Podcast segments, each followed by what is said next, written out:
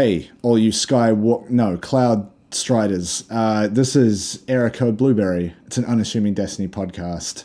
Lightfall is now upon us. My name is Chilibin. Murky. Uh, we are recording this literally the day after Lightfall came out. Uh, you and I have both completed the story. Um, we were both up until one a.m. doing it. one a.m. for me, not as late for you. Uh, daylight savings is dumb. Um, so fair, fairly decent spoiler warning for this episode. Um, we are going to talk about the story and Lightfall and everything we've seen. Uh, I took the day off work and probably played for like... Well, I started just after six a.m. I didn't go to bed until one. I didn't do much else. I'm going to say a conservative sixteen hours. Um, maybe less, because I had to, like, you know, go cook dinner and walk the dog. So, like, fourteen hours, maybe? Um, so we've seen a fair bit of it. Um, so if, you ha- if you're planning to play it, you care about spoilers, that sort of thing, put put a pin in this video. Come back to it after you've uh, seen some of that stuff for yourself. Um, but other than that... Uh, now that we've got that out of the way, we're now in the spoiler zone. Let's get to it. Um, so, where I don't even know where to begin with this. It's been a while since we've had Let's, that kind the of two thing. two pieces of content prior to launch, which was the oh. music V doc. Yes, and then they announced the raid. Yes. Um, the music, the music V doc, I think we touched, we touched on it like right at the end of the last episode of like, I said I wanted one and they gave it to me. It'd be so sick. We haven't seen behind the scenes music stuff in a while. And then it's like, what, six and a half minutes of them showing how they, you know, their recording process and how they do all this shit with the music and synths. And I got to see some cool instruments and equipment and it was just very neat. It was everything I wanted. Thank you, Bungie. Mm. Yeah. I manifested that. You sure did.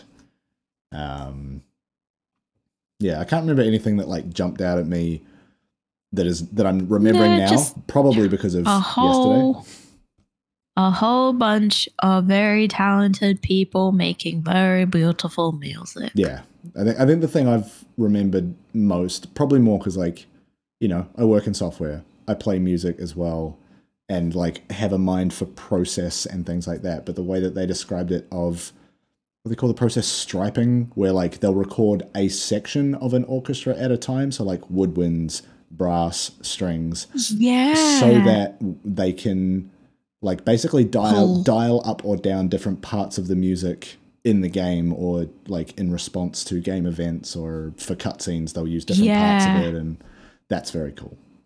I thought that was really interesting where they're like, oh, typically you would expect to see a whole orchestra Record recording a song. We don't do it that way. No. And here's why. And I was like, that makes sense for what they do with music. Yeah. Yeah. Like when the Tormentor grabs you, it all pulls away. Yes. When you're in, when you're in the, um, we'll get to it later, but when you're up in that section with Nimbus, mm. it's just a sick drum beat. Yeah. Everything else pulls away and it's just some dude going, oh, some human going fucking nuts on a drum kit. Yeah. I love it. But yeah, like any kind of music production for video games is always really weird. Like watching the stuff about, you know, how Mick, Mick Gordon's music got used in Doom where they're like, they've got all the stems and they were like, because it, because you could be in a battle arena in Doom as long as you want or need, they like, they'll pick sections of the track that they're able to loop. And then when a certain event happens, they branch into the next bit of the song or a different part of the song. And they've got similar but sort Destiny of ideas. Destiny does that yeah. with boss battle music where it slowly builds the further you get through the, yeah. the phases. Yeah. Um, so it was just very cool to see that. Um, I'm happy. Yeah. Um, and then, yeah, we, we got a, a tweet from... you know, the Destiny, the game account, like, what, a few days before Lightfall release of, like, here's an image with the new raid name and, like, kind of a, I don't know, setting of, you know, the classic big vista with the six Guardians in silhouette down the bottom kind of image. Um, I, look, I, I tried to look closely at it. What it seems like is there's that kind of darkness architecture style in the background, but there's like some other weird, like spirally shit in the foreground, yeah, in front of it and around planets. It. Kind of planty things. Yeah, like I think I I put in the notes, like it, it, it looked reminiscent of the Tree of Silver Wings from Season of Arrivals, like when that was growing and kind of it's that weird metallic tendrily looking kind of stuff. Um, so I got no idea what's going on there. Um, but maybe maybe there's also some additional kind of lore flavor bits that'll get dropped in the raid, like we got with Vow of the Disciple, right? That's where we fleshed out a lot of like the Witness and what a Disciple is, and kind of like a bit more of what the Witness's deal is. Um, I want to make another Mechie prediction. Oh, okay. I think the boss might be Nezarek. Yeah, okay. Um, it might be Jam Jar. Yeah, there, there are moments from the campaign uh, and the associated strike on Neptune that I, c- I can see it, um, but we'll we'll get to that when we kind of work through the story, yeah, here in a minute. Um, but yeah, the new raid drops, what, next weekend? So like the tenth, tenth, eleventh of March. Um, I'm busy that whole weekend basically with a friend's wedding, um so I'm, you know, I don't think I was going to commit to a day one attempt again this this we'll time. Try week one, yeah, like, we'll at least get the reward, yeah, whatever the like ring or jacket situation is, that's usually like first week and a half, so it's not the reset it's right reset, after launch, yeah. It's like the one after, so you've got a full week and a half, so I want to try and get that done, um because that's that's at least like the tradition, I guess, around here of, you know, get whatever that, that sweet, sweet reward is, um, or at least get the option. It's out to, of frame, but my D S C yeah, jacket yeah, yeah. in the background. At least get the option to buy it and then look at how much shipping is going to sting me and then make some decisions. Um, Sit on it until deadline. Until the deadline, yeah. yeah. Panic buy. Well, I'm in, I'm in that awkward spot now where, like, a lot of the Bungie stores shipping timelines or shipping estimates, rather, are, like, in the three to six month range. And like the the later part of that window is maybe when we're looking at moving house or like starting to look into that process. So um, just with like when our rental lease starts to starts to wind up. So I'm in that awkward spot of like, fuck, which address do I put down? Uh, I guess I'll put this because I've had to do address changes in the past with Bungie Store and it's been fine. Um, but it's just a thing I'm going to have to start keeping track of, of like, where have I placed orders? Uh What's the status? Like, when are they likely to come through? Um, that's always a pain in the ass of like having to send that message of like, hey, all these order numbers, depending on how many things I've got waiting on. Um, can you update all the addresses, please? As someone who used to move every six to twelve months, I learnt the uh, benefit of a parcel locker near my place of work. Yeah. Yeah, I've I've thought about that in the past as well. I mean, like, in past jobs, I've just had shit sent to the office, but I don't go into the office much anymore, so it's not as yeah. useful. Uh, uh, cool. So that's all we know about the raid. We've got date. We've got name. Um, the stuff. Did the, we say the name? No, we didn't. It's, uh, if correct me if I've got this wrong, Root of Nightmares. Uh, uh, which is pretty, yes, pretty grim and twisted. Nightmares. So, so a lot, a lot of the times, at least, and this is common, I think, in a lot of Destiny groups and clans, is like you come up with shorthands for talking about, hey, let's get a group together for a Nightfall or a raid. So you might say, hey, who wants to do a cheeky D S C? Who wants to do Vow? Are we, Og. are we just going to be calling this one Ron? Who wants a Root? Who wants to do Ron? Who, oh, that uh, I. I think that's worse somehow. Like, I, I like at least we're being honest when we say, who wants to do a root? Who wants who wants to get a root? I think I think yeah. that's probably the phrasing. Who wants to get a root? Who wants to root? Who wants to get a root in? Because it's how, like, get a cheeky D S C in, get a raid in this week. I want to get a root in this week, you know? Always trying. Who wants to get a root in Saturday morning? Like a married couple with kids where you have to schedule it in. Yeah. Yeah. L F G, one coital partner. Just oh, Destiny online dating. Oh, that'd be fun, actually. Oh no, some like a lot of people just I've take it way too seriously. Around. Yeah, that I too. see some of the names around. Oof. I know, I know. There's some par, of, some people on par with the level of scuffed my brain operates yeah, at. Yeah, yeah. Gosh. Looking at you, Scrumbo. Scrumbo. I forgot about Scrumbo. I don't think we screenshot that guy. Oh my god, Scrumbo. That's not even like a rude word. It doesn't mean anything. Just, Just shout Scrumbo. Out to the homie, Scrumbo. You and I were both at that point at least like eight to ten it's hours like, deep in our playtime and came across Scrumbo roaming around Neptune. It was just the funniest thing.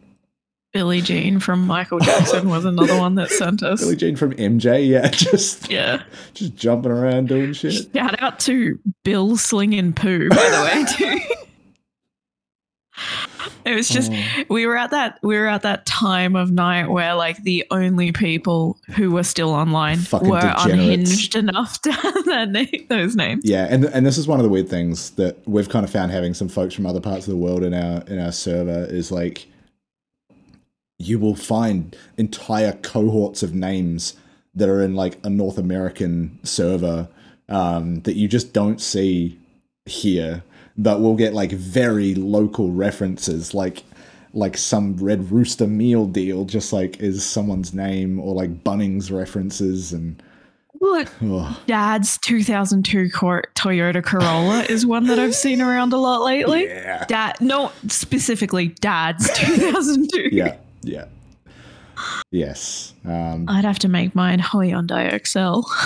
Yes. Hyundai Microsoft Excel. That's another good one is when people name themselves after programs. Yeah. So you just get Microsoft Word is here. Yeah. Uh, I did I did see someone like I think this was last week, saw someone who's who had equipped the title Scallywag and was just also called Scallywag, so it just said Scallywag, Scallywag. Pretty good. I like the ones where it's like their name is Dredgen, but then they equip like Conqueror or something. Oh, what was the other one I saw? It was like they had the title Descendant, but they had the name Ascendant. Yeah. Ascendant Descendant is very good. Uh, mm. Never change Destiny community. Never oh, change. Well, for the most part, well, never change. Yeah. Some aspects yeah, some, maybe change. A lot of people need to shut the fuck up. Um, now, talked about the...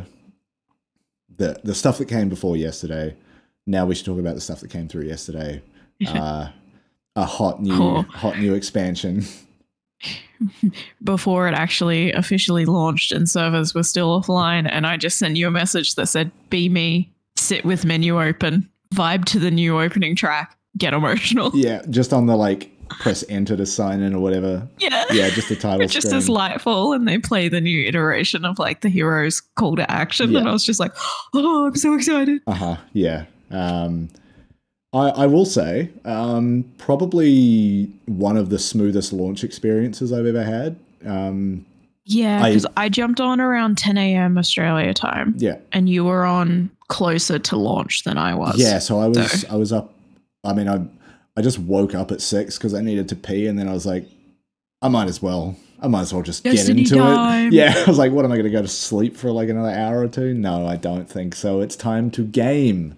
Um, so, yeah, I was I was on from about six, which for us is three hours after reset.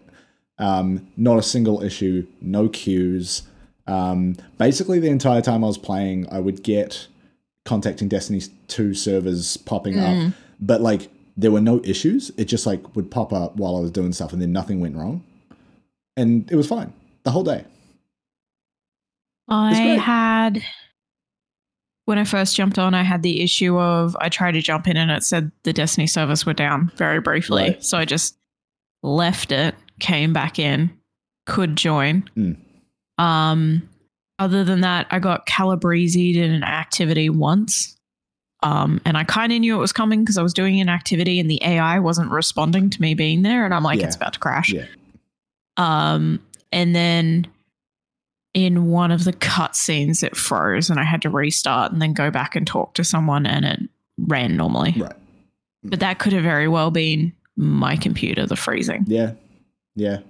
But yeah, on the whole, it seems like, you know, other than typical stuff you get at a season or an expansion reset of like, hey, this weapon or this mod has been disabled, like the Bungie help account's been putting that stuff out there. Um, it's been pretty good, it seems like, in terms of stability, at least. Yeah, mild stuttering, once again, could be my P C, though. Yeah. Yeah, I had, um, I had... got smashed with a couple of loading screens in Neomuna, mm. and I think that was literally just I had a full inc- I had a full instance, right? And I was zipping around the map on my Sparrow, and I think I just got ahead of myself a little bit, but yeah. It was fine. Yeah, I I found that if you do it right, you can get your Sparrow into the Hall of Heroes. Um, but what mm-hmm. that means is if you're coming back on it out to the main Neomuna area, you just launch yourself. No, no, no, no, no. You hit the staircase right before you go out to where Nimbus is. This is all getting ahead of ourselves, but anyway.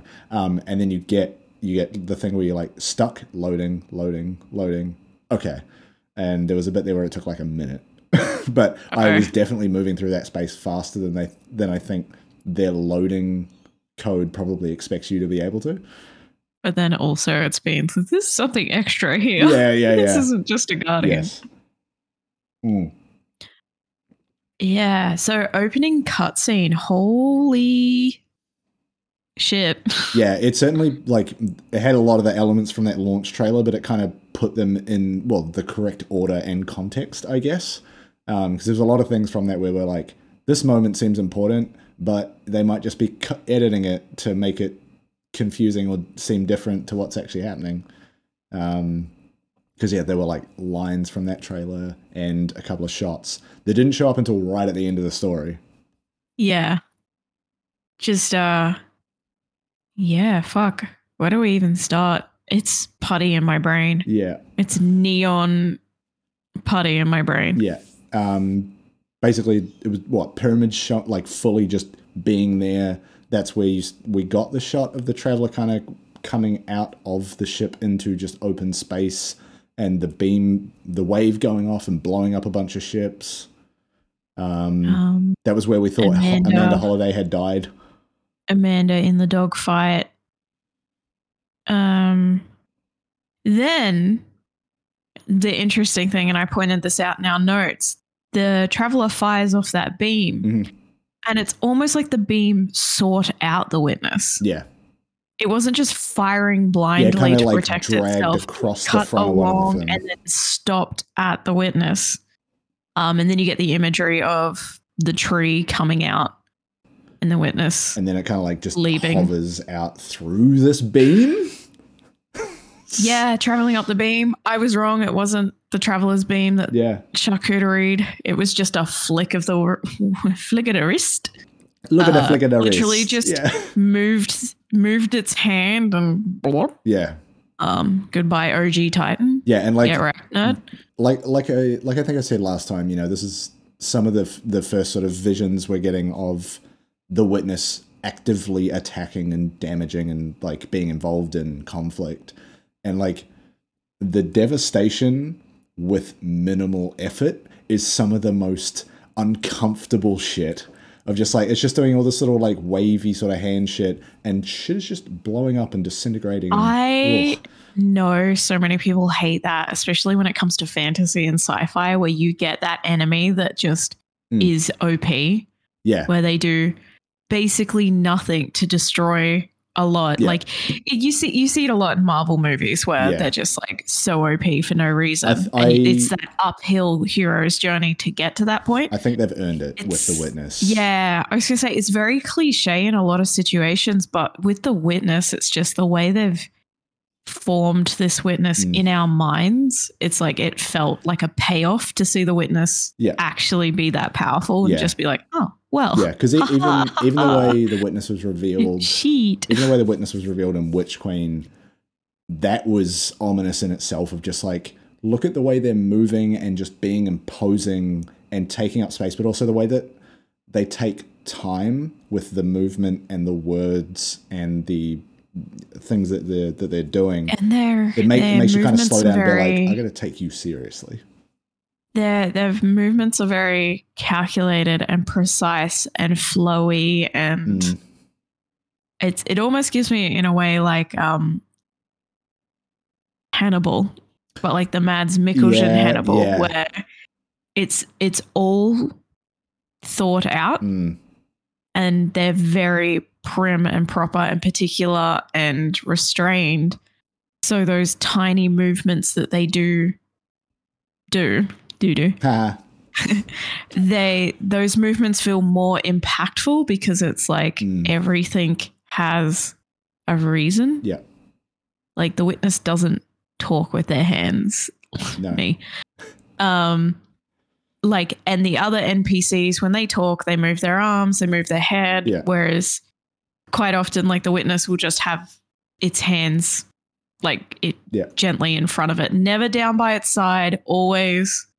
Mm. And I think that's that's really interesting, not only character design but movement design, because it just all of their movements and even their facial movements, because mm. they don't move their face when they talk. So when they do express something, yeah. it's like, oh, oh, I'm gonna listen. Those big puss in boot eyes. Yeah, yeah, yeah. And the the weird giant fucking eyebrow. Just yeah, I didn't notice that until. Like they did a few right up close close-ups, yeah. and I was like, "Oh damn, Witness got Witness just, got that caveman brow." Not not even plucking at this point. Just get a pair of clippers and just zzz, straight through the middle. Just get a oh, get, get a gap going.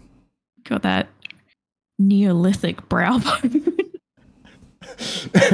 Caught a glimpse of some Neanderthals fucking four thousand years ago. I was like, "Yeah, that's my look." Caveman brow. Yeah, yeah. I'm I'm gonna look like that forever. I want to see like childhood Witness photos where like. They grew their hair out long because they were rebelling against their parents. Uh, but they're still with the fucking... Because it, it doesn't just go across. It goes like across and then here at the temples it goes like back over the skull. The Witness went through a goth phase, so now they're just like one of those Please, elder goths. The Witness is still going through a goth phase. Have That's you what seen I mean. Them? Like now they're an office goth. Office goth. They're basically wearing a leather trench coat. They're like, having a Matrix phase. They're they've got a day job now, so they still want to harken back to their goth roots, but they've got to wear office wear. You know what I'm talking oh, about? Yeah, because I'm kind of like that, just more like with the metalhead vibe Same. Than goth. But yeah, Witness is an office office goth. Confirmed. I'm gonna I'm gonna tweet that later. Stolen valor. My joke. Uh, edits, edits, edits it out of the podcast. Yeah, this is mine now. Like we recorded this. this conversation. You're like, where? What context? Gaslight me? Prove it. You don't have the recording. I no, we do. didn't. What? Recording? It's not. It's not in the podcast. Watch it. Yeah, you watch the whole thing.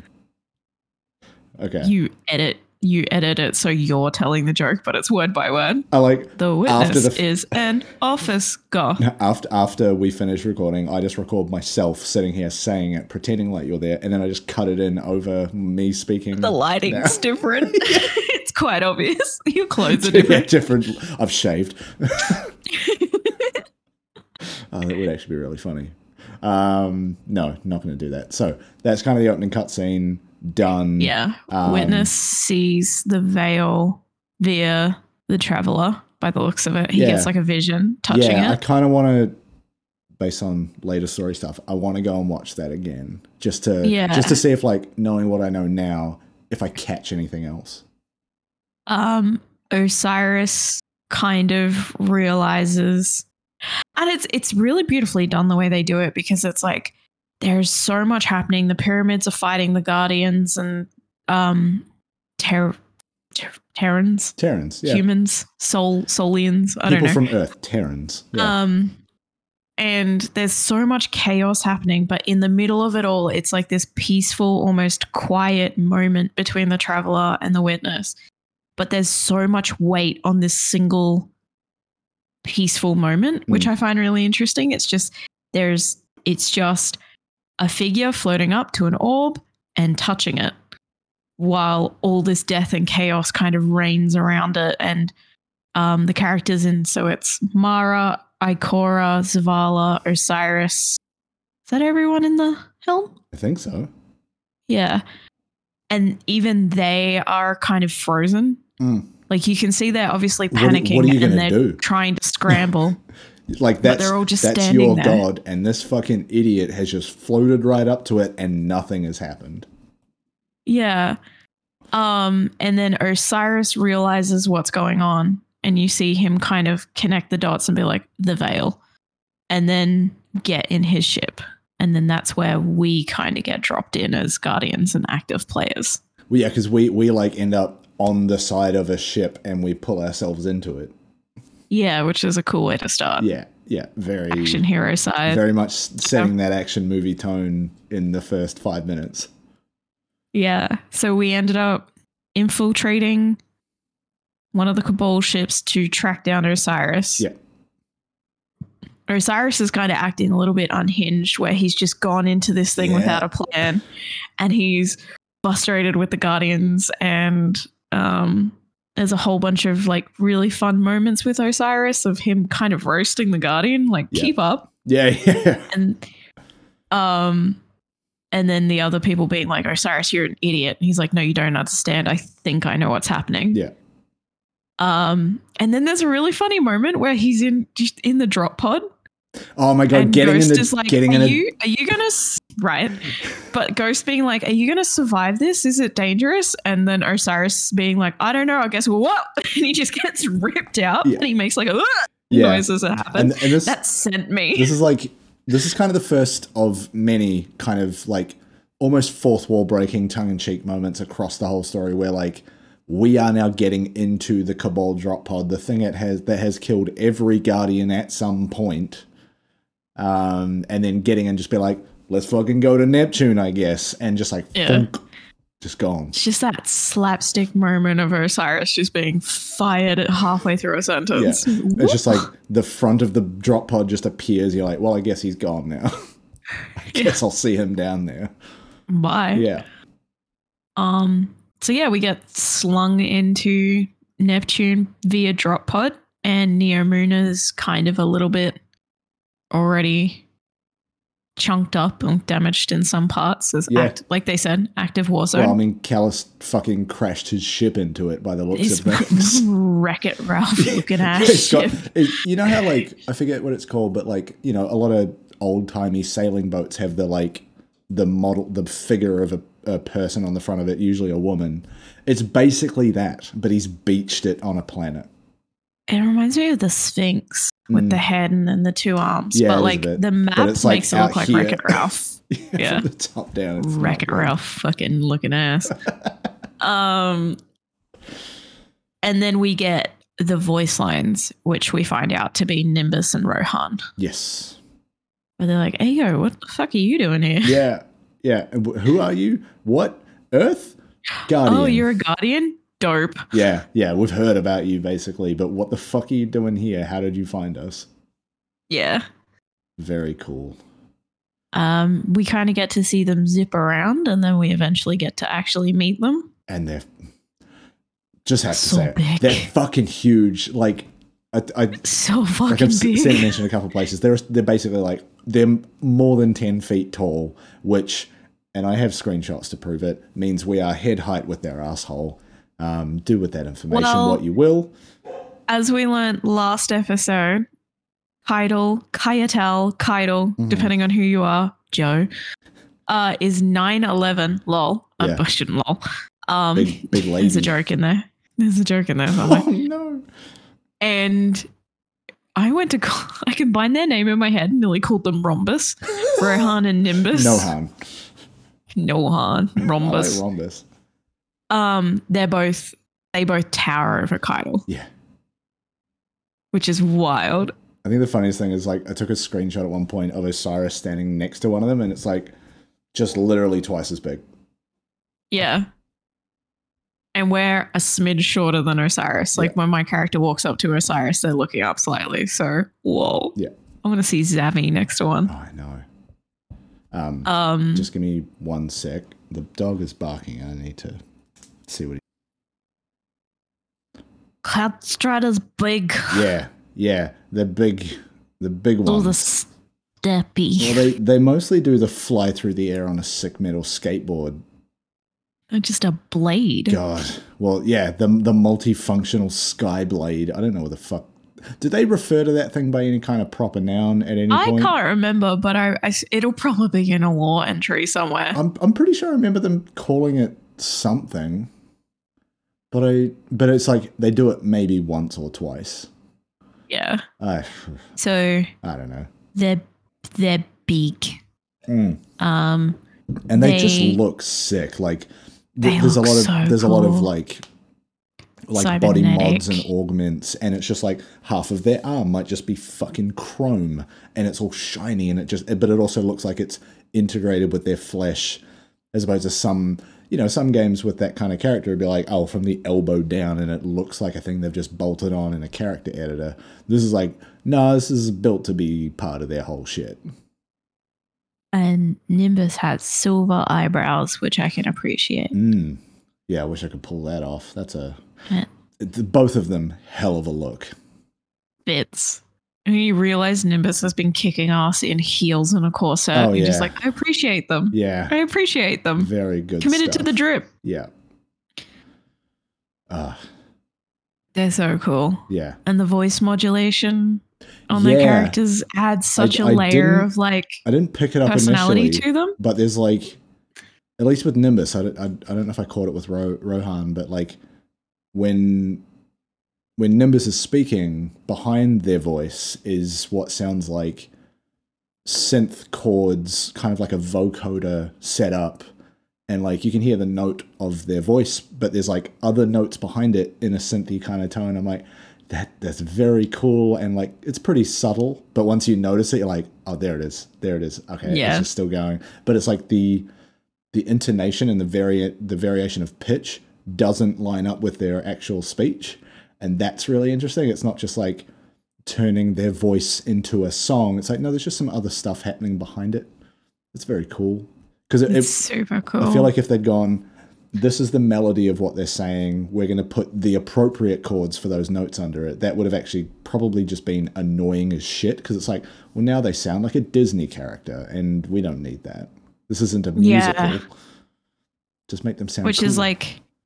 This this kind of sounds like their their cyber cybernetic mods mm. are modulating their voice yeah. in a way that isn't quite like it's Uncanny Valley in a couple of different ways where yeah. you're like it's a human voice but there's other things going on there that yeah. catch your attention. If, if this was like a post-apocalyptic like cyberpunk kind of style game, you could see this being like, well, they lost their vocal cords and replaced it with some kind of like Casio keyboard situation, and they just slapped some electronics in there, wired it all up, and that's how it sounds.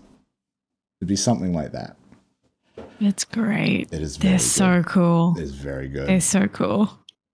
Um, the the literal next note here from you is just cups, swords, and dogs. Oh my! Yeah. And I know exactly the moment that you're talking about.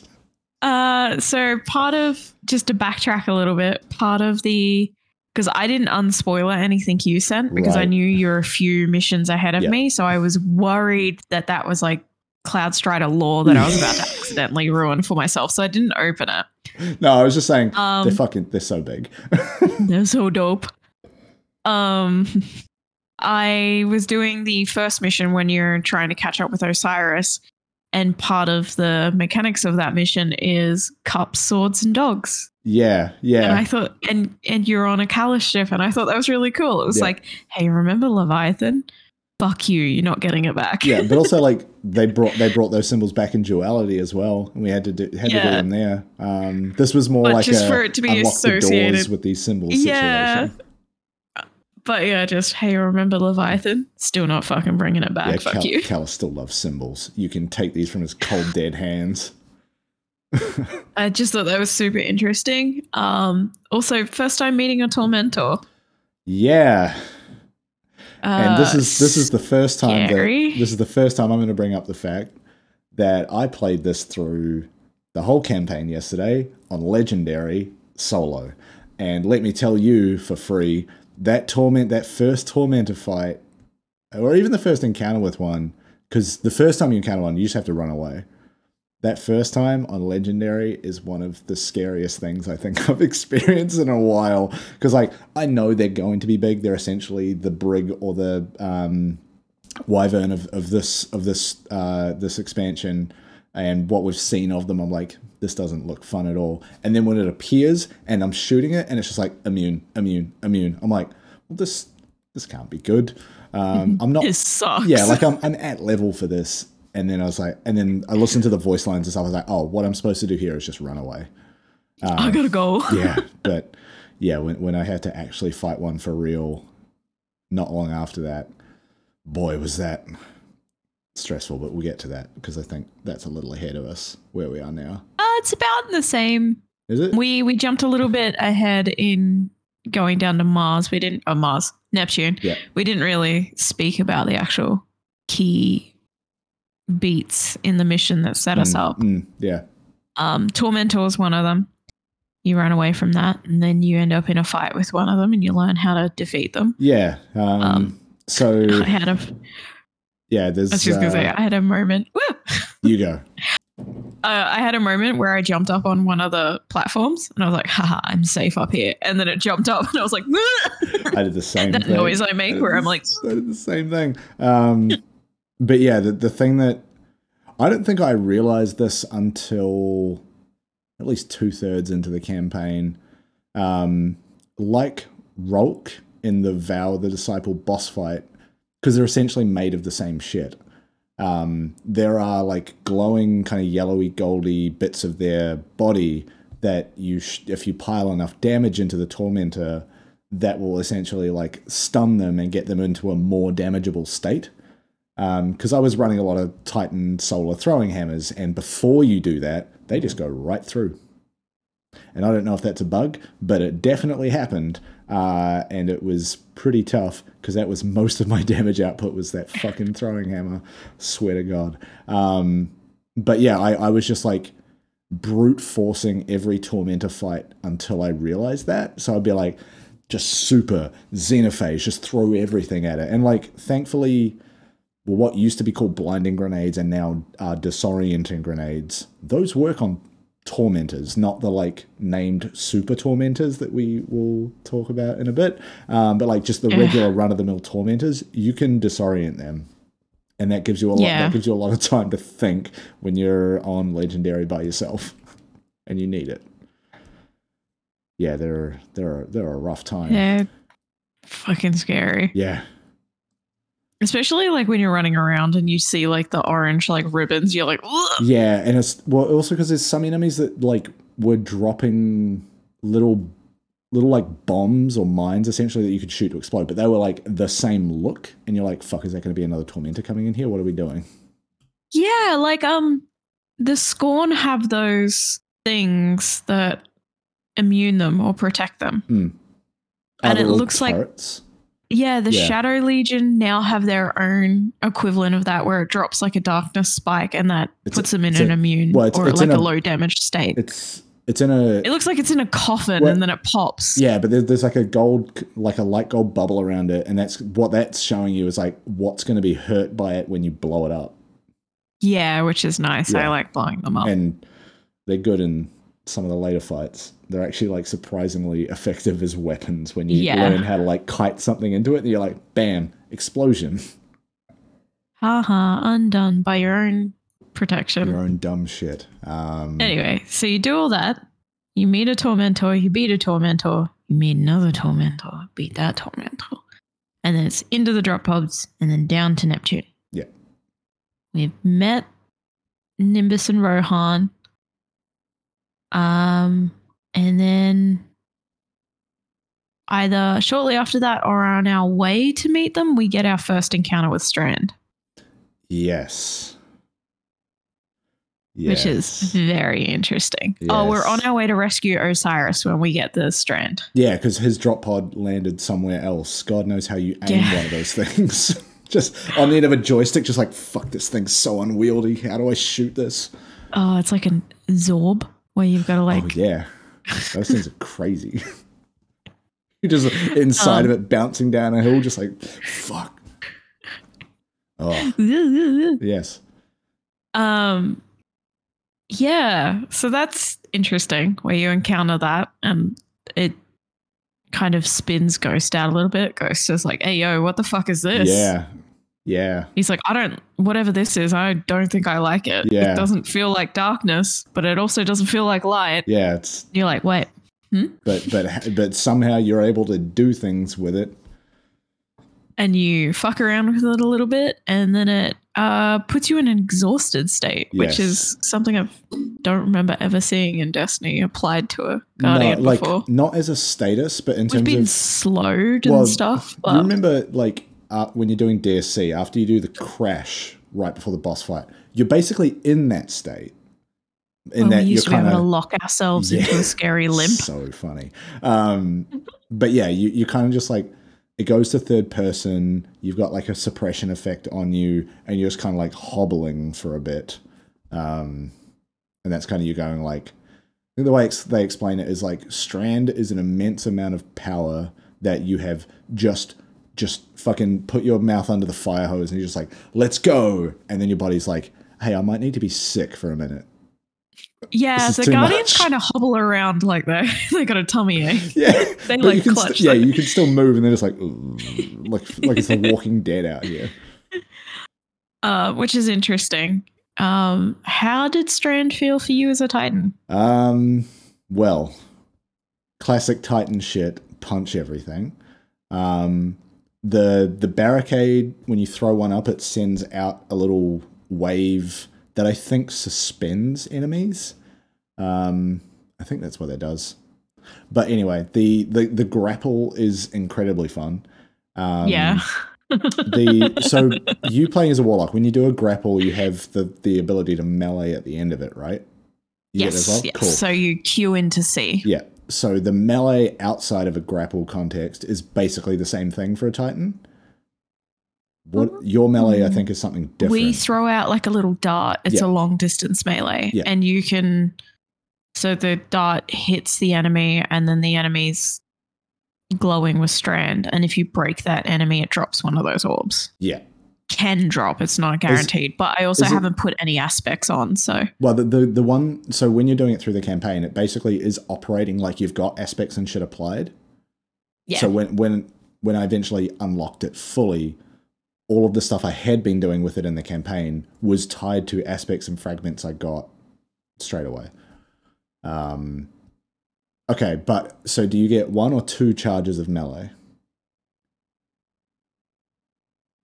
Uh, two charges. Yeah, same. Um, but yeah, the, the, the Titan melee is very similar to the thing you get at the end of a um, grapple swing. Um, you just get to do it two more times, uh, and that that's kind of fun because, but it also, it's got a bit of a sweep to it, so you can hit maybe three, four enemies if they're kind of bunched up. And even on the legendary campaign, it was basically one-shotting like scions and and even like standard run-of-the-mill. Um, what are the big boys called?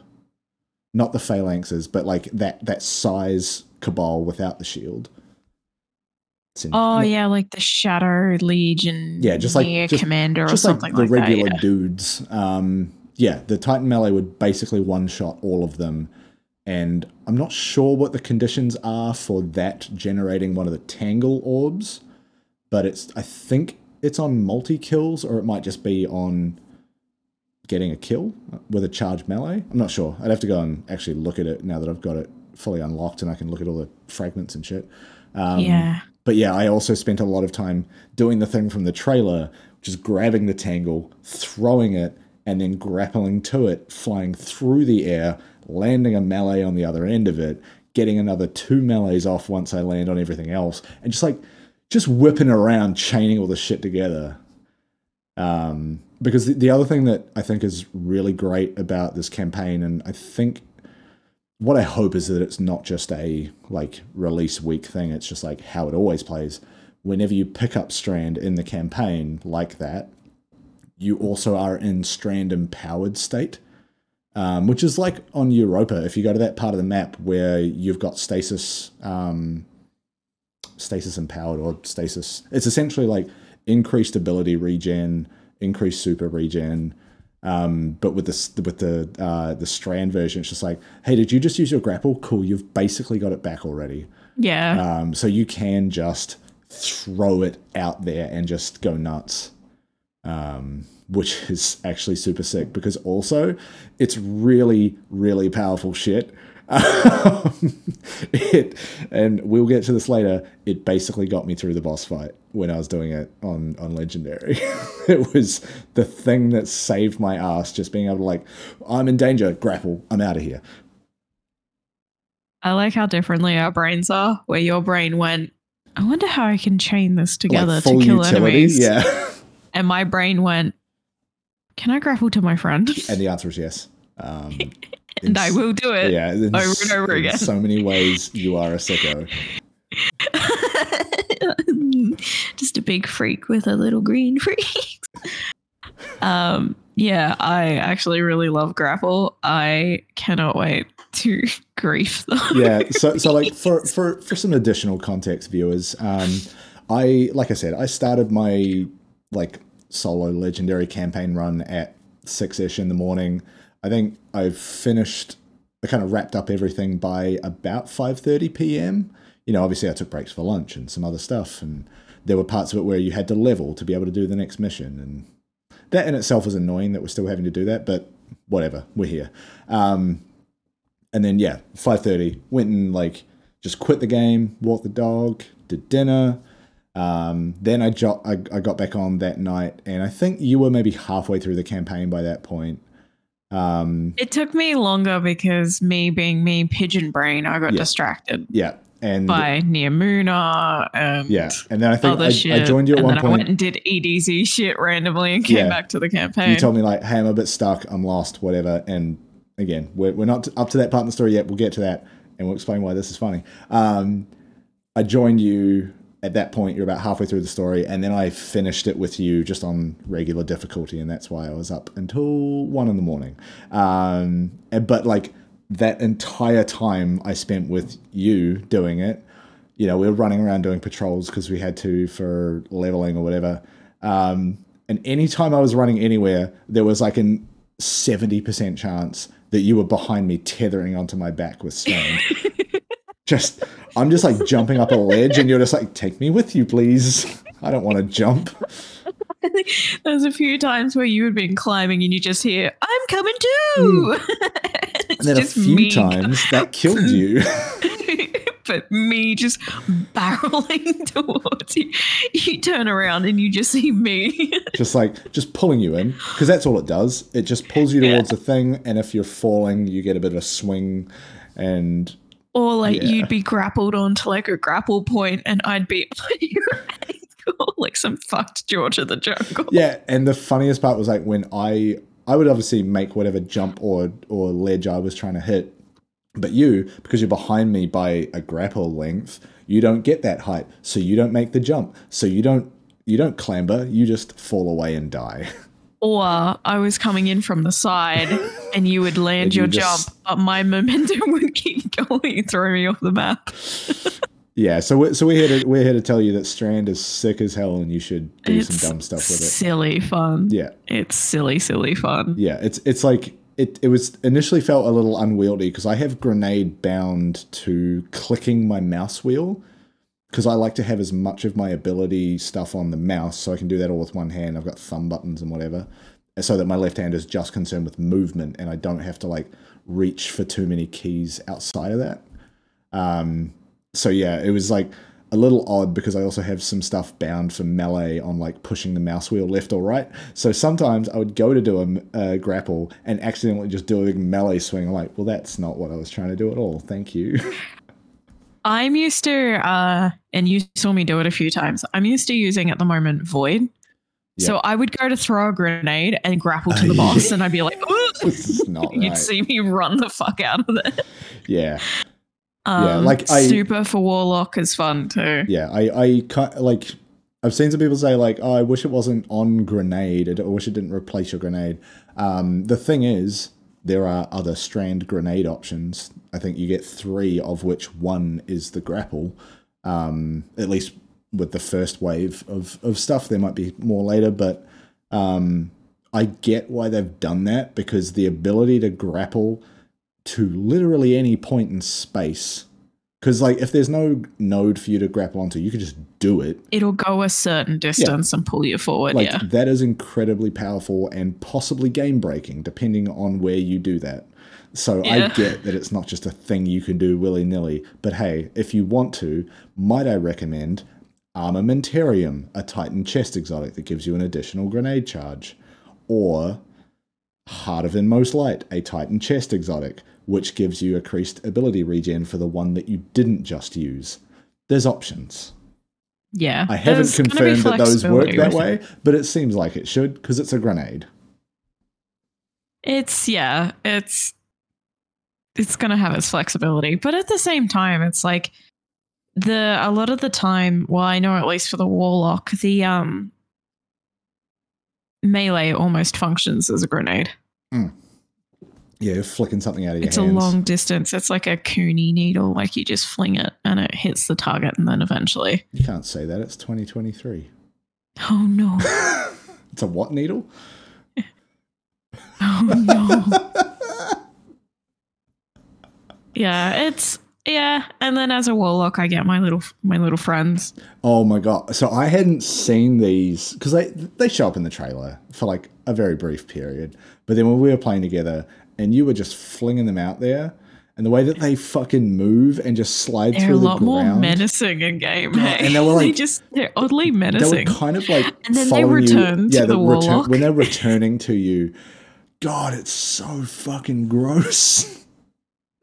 It doesn't help that you have me goblin laughing in the background and calling turn, them my little freaks. So you're, you're laughing, saying that. I turn around and I'm like, no, that you're right. That doesn't look good at all.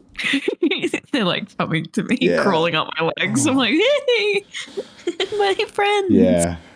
Yeah, I'm ex- I'm kind of excited to, like, fuck around with Strand a little bit more. Like, I mean, to be fair, I probably should also go back and look at Stasis again because, like, I did it initially with Beyond Light and I never really went back to it because it's just... not the way that Stasis on a Titan functions. It's not exactly how I like to play anymore. Um, but Strand, I feel like with the amount of mobility it gives you, I'm, I might be able to, to build something there that's kind yeah. of fun and goofy. I'm excited to fuck with those exotics and start the, the, unlocking oh, the... um the Titan Strand super. God, you feel like a, a fucking truck. Like the the amount of damage those swings do, great, love it, but how aggressive the tracking is on hitting something. If there's anything kind of within a, I don't know, thirty to forty-five degree arc in front of you, you're probably going to track to it and you're probably going to disintegrate it. It looks massive watching you do it as well, yeah. too. It looks terrifying. And like the the thing we spoke about that they, they talked about in the Dev Insight video, um, the alt fire, which essentially you flick them up and it sends a, like two waves of energy out in front of you. And if it hits something, it suspends them in the air. That's and actually I grapple to them. That was actually really, really clutch for like just crowd control. Like I'm hitting a couple things because they're up close. I see those guys over there. That's a giant Cabal shooting me with a rocket launcher. I'm going to flick him up in the air and then I'm going to go get him. And yeah. It's so effective. So good. Ah. All right, that's Strand. That's the that's the Strand. That's Strand.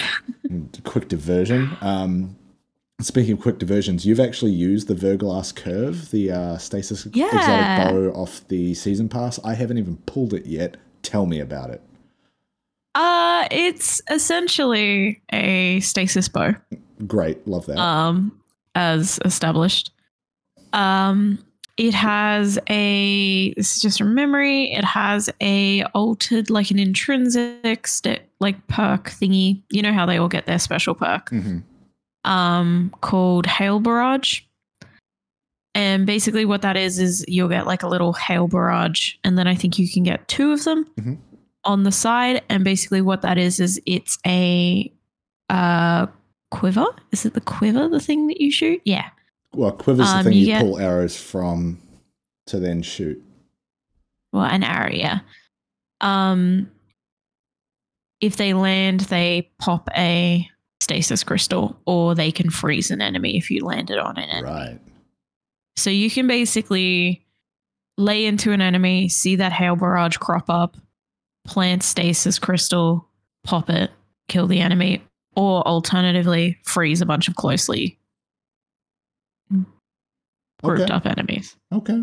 It's a lot of, it has a tiny learning curve. Like once you get used to it and you get used to the beat, like the pattern yeah, of it. It's kind of reminding me of. It can be really good for ad clear. It's it like what you've described. It reminds me of Tiku's divination a bit, where like a little bit, yeah, where it's got a bit of a learning curve. Yeah, you've got to hit. You've got to like what hip fire the first shot, and then aim fire the the next one to actually make it explode.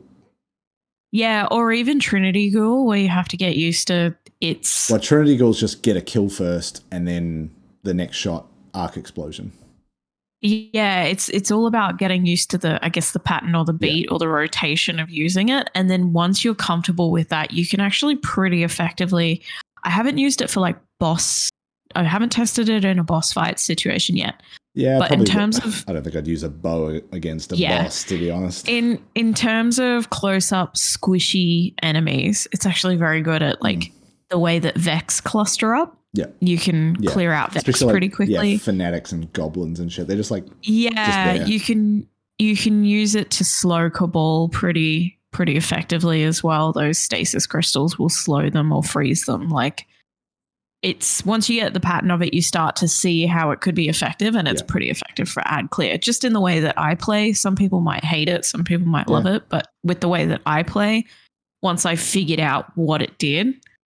Because you read, it's like most exotics, you read the description, you go, oh yeah, and it's not until you actively use it and see that perk in motion that yeah. you're like, oh, that's how that works. Yeah. It was like um, revision zero for me. I didn't get it, and then when I figured it oh, out, I was like, oh shit, t- this thing you, whips. You turn on that sniper mode, you're like, oh, there there it is. That's actually sick. There it is. Yeah. That's why I want to use it. Yeah, I, th- I think...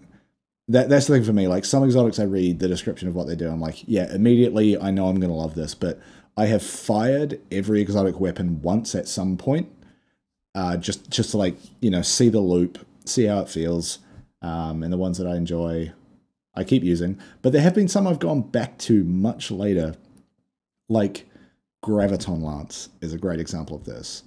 I when I first used it, I wasn't like running a lot of void. I wasn't running a lot of pulse rifles, or, or no, if I was, I was running bad juju. Like that was my main exotic weapon for a long time. Um, and then, you know, Void three point oh came around. I was like, okay, what are my Void exotic weapon options? And then I discovered Graviton Lance, and I am now a huge fan of that gun. It's so much fun. Um, and there's been a few like that, like Polaris Lance is another case where like I needed a solar scout, and that is one, but also it's got a cool perk that makes shit explode if you do it right. Um, so yeah, I will fire every gun at some point, and some of them I come back to. Yeah. Mm. Um, okay. Where are we up to? We've kind of... I, I'm trying to think, like, I don't, I don't know if I want to, like, just literally describe the entire campaign. Um, yeah, I think we should leave some stuff up for people. Yeah. But, um, but, but yeah, that, so that we first, meet the Striders. First kind of mission and a bit is is pretty, pretty cool. neat. It's a lot of cool uh, reveals. Um, and then we get some interesting lore, which I don't know if you want to talk about, but just with the way that Neomuna functions, I thought was super interesting. Yeah, this is the, the Cloud Arc stuff. Yeah, yeah, I think that's a nice twist yeah. to like, why is this city empty? And mm. it's like, oh, it's because they're projections, essentially. Yeah, yeah. And I was that, like, that is a really good way to handle the why is the city empty instead of just doing instead the... Instead of populating it. Oh, well... Or or or the Cabal turned up, so we evacuated everyone. Yeah, like or, that old. Or, do, or doing the Bloodborne thing where everyone is just inside. Yeah, it's scary outside. I, I mean, don't have my smudge stick with to, me. To be fair, it is scary outside. Um, but yeah, so so the Cloud Arc is described at one point as essentially like a virtual place that the their consciousnesses consciousnesses. consciousnesses uh you know their brains conscious now yeah like they essentially upload themselves to the Cloud Arc, um and is so does that mean like you know when you go and stand next to Nimbus there's like those floating kind of yellow yeah those yellow like things with the different people? glowing hearts they're the projections okay yeah. okay cool because I, I kept seeing those around. I'm like, is this some kind of like collectible I haven't discovered yet that I'm going to need to put ghosts. Something here? No, that's that's just the people of the city. Digital ghosts. Cool. Um, but yeah, so I, d- I don't know how long ago that happened. I, I'm sure it was explained in the lore somewhere. Um, but yeah, it's it's pretty. It's a pretty cool idea. On first blush, I was like, "Oh, sick! You've described the what people think the metaverse is." Um, but it's it's not. Hey, put on a V R helmet and do a kind of like uh, Second Life experience where you're just there, but you still have a body and a life to lead. Um, this is just fully. They don't have bodies, right? They're just in the, the thing. The cloud, the Cloud Striders' uh, job is to pr- protect the bodies. So the way right. they described it is everyone, when their conscious is hooked to the Cloud Arc, I think they're actually in the Cloud Arc too. Yeah. The bodies, they're asleep. Yeah. Um. So part of that is is also the Cloud Striders' job is to protect the people of the city. So they are actively taking themselves out of this virtual reality or out of this A I state, altered state, I suppose, mm-hmm. and being cybernetically enhanced and having their life cut real short. Yeah, because their bodies are running hot from all that extra shit they put in there. Yeah, to protect the physical bodies of the people of the, the Neomuni, as they're called, yes. which I think is really cute. The people I like of that. Neomuna. Yeah, the Neomuni. Yes. Um, yeah, so that's the primary function of the Cloud Striders is to just spend a decade of their existence protecting the Neomuni yeah. and protecting the Cloud Arc and then by extension, the the Veil. Yes. Because as we discovered, without getting too far ahead of it, the Cloud Arc is reliant on the power from the Veil. Yeah. Yeah, in ways that I still don't fully understand, but... But we will find out, I suppose. To. I'm hoping to. Um, but yeah, it's just, it's such, it's, it's so, it's, hmm. The city itself just looks like a city. It looks like a classic Destiny city, except way more futuristic and kind of shiny and bright. But then, like, part of my brain is like, well, why did they build all of this if people are living virtually? And I'm guessing at some point they built all this shit and then that happened. Yeah, there's probably... a calamity, not a calamity, but something that made them make that decision yeah. and decide that was the best existence and for the people of Neomuna. There's one lore book that I kind of want to go back and actually properly read that you unlock as you work your way through the campaign. And I think that is kind of describing that transition based on the little, I kind of glanced over it. Um, it, it sounded like, again, like Beyond Light with the incredibly sad child story, Um, it sounds like from the perspective of a child or or some kind of young person of like, this doesn't make sense to me. I'm talking to friends. I'm talking to adults. What is happening? We're going through this transition. Um, don't quote me on that. I haven't read the full lore book. I intend to um, because it it seems very interesting. It's just not something I had time to like sit down and properly read yesterday. Yeah, I also like doing that thing where I actually like getting the full lore book and then I'll commit like thirty-five, forty-five minutes reading it while yeah. I'm eating dinner or something. Yeah. I quite often, if you see me in Destiny and I'm eating dinner, I'm actually sitting there reading lore, like lore that I've unlocked. Yeah. Or um, yeah. the only time I even the only time I didn't do listening that to was audiobooks of the lore. yeah, the um the penguins on Europa. Those I read every time I unlocked one because I was like, I read the first one. And I was like, fuck. I need to know what happens next as soon as yeah, I can. Yeah, you and you and Alex made me do the Penguin's quest while I was in yeah. a video call with you. Yeah. Um, and then I got the final Penguin, and I think I was sitting in silence reading it. And I, th- I think it was either you or Alex were like, "Did you finish reading it, Mekki?" And I think you just heard me go, "Fuck you guys!" Like I was crying. I think I was like, "You fucking knew." Yeah. Like, I was crying. Yeah. I think you guys heard me sniffling. You're like, "You done yet, Mac?" Yeah. Like, fuck off. Yeah. I'm going home. uh, um, actually, speaking of emotional moments out of nowhere, um, at one point, I think it's like when they kind of introduce the season quest line, storyline, you go back to the E D Z, to the farm. and seeing the farm. Farm is back. The farm is back. The farm. The farm is back, but also it looks like it's been bombed. And yeah, going in, like loading into that location, and just immediately seeing these buildings that I once upon a time in Destiny two spent a lot of time looking at, just completely destroyed, essentially, like hit me for a moment where I was like, you know, initial D two, you know, Red War, you're in the farm to start with, and you go back to the farm a whole bunch, and that's kind of like where you are for a lot of that time. And then you go back, there's like a couple times we've gone back there for various things, but um, yeah, seeing that as like a very tangible, like war effect was surprisingly affecting for me. And seeing yeah, all, all those people like was... lying on like, you know, war, uh, like, like war, war, war cots and, and like field medics and shit being around. It's like, damn, dude, this this do be real right now. And the elixir there yeah. as well. Yeah, too. And that, that was it too. It's like, it's not just humans as part of the conflict. It's like all these people we've like rallied to our side, they're also getting fucked up. We don't have a solution. Yeah. And then it's it's also too, I think it was, the pyramid gave everyone Tommy X. Yes. um. And then just Mara in the middle of it all doing her spooky bullshit, which I adore, where she's big just orb like above her head. Summoning. Yes. And the Techians are there as well. And then Devrim is there. Yes. Devrim, make me some um, tea. I want some tea. I love Devrim.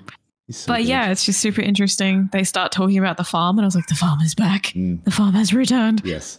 Um, and then Mara being like, hey, yo, so the light ain't going to get us through this, just F Y I. We've been converging. We've been stewing, mm-hmm. molding, yeah, pondering, and we've realized um, the light isn't going to help us. Like, it's not going to be the only thing. Um, we're going to have to call on the darkness. Yeah. Don't worry about it, though. I'm here to guide you because Awoken and also Queen. Um. Do you want to be loyal to me? Yes, and I'm like, queen. Yes, I do want to be loyal to you. Our bisexual actual queen. Yes.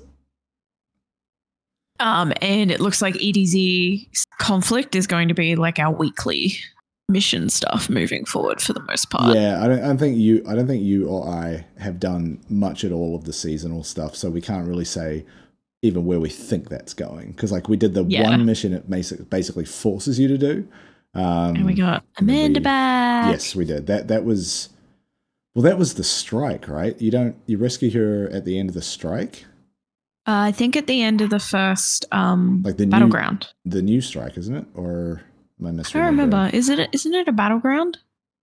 Where you do the, you're in the bubble and then you move forward to the bubble and then you beat the enemy right. and then they're enclosed in a thing and yeah. it lifts. Yeah. Yeah. Yes, it is that. So um, she was in there. Good battleground, like as far as the variation, the Fun, variations easy. On the battlegrounds format we've we've had to date. I like it. Like it's it's reusing mechanics from Blind Well to a to an extent, um, and like it didn't feel overly fiddly. It was just like, ah, uh, go over here, kill that thing, kill that thing, stand in the well, hit the dude, um, throw a bunch of damage in there, repeat. It's just um, it's good. And then without going into every beat of the lore, some stuff happens to do with trying to stop Calus from ra- radial... Radial mast. That's it, because I made a joke. It sounded like a gunship song. Yeah.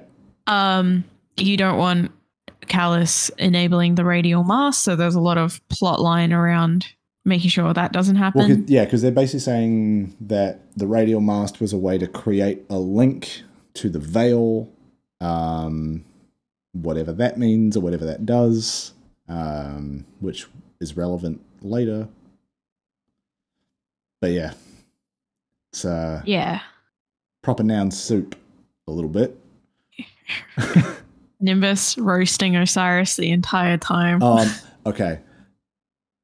Yes, so two big things that I really want to shout out for Nimbus the character One is like, yeah, how it's written, how they're characterized, of like it, what, it, what the impression I get, and I think I've seen this echoed on Twitter by someone, is like, it seems like there's someone who is like early to mid twenties who have opted for this, you know, ten year lifespan Cloud Strider thing.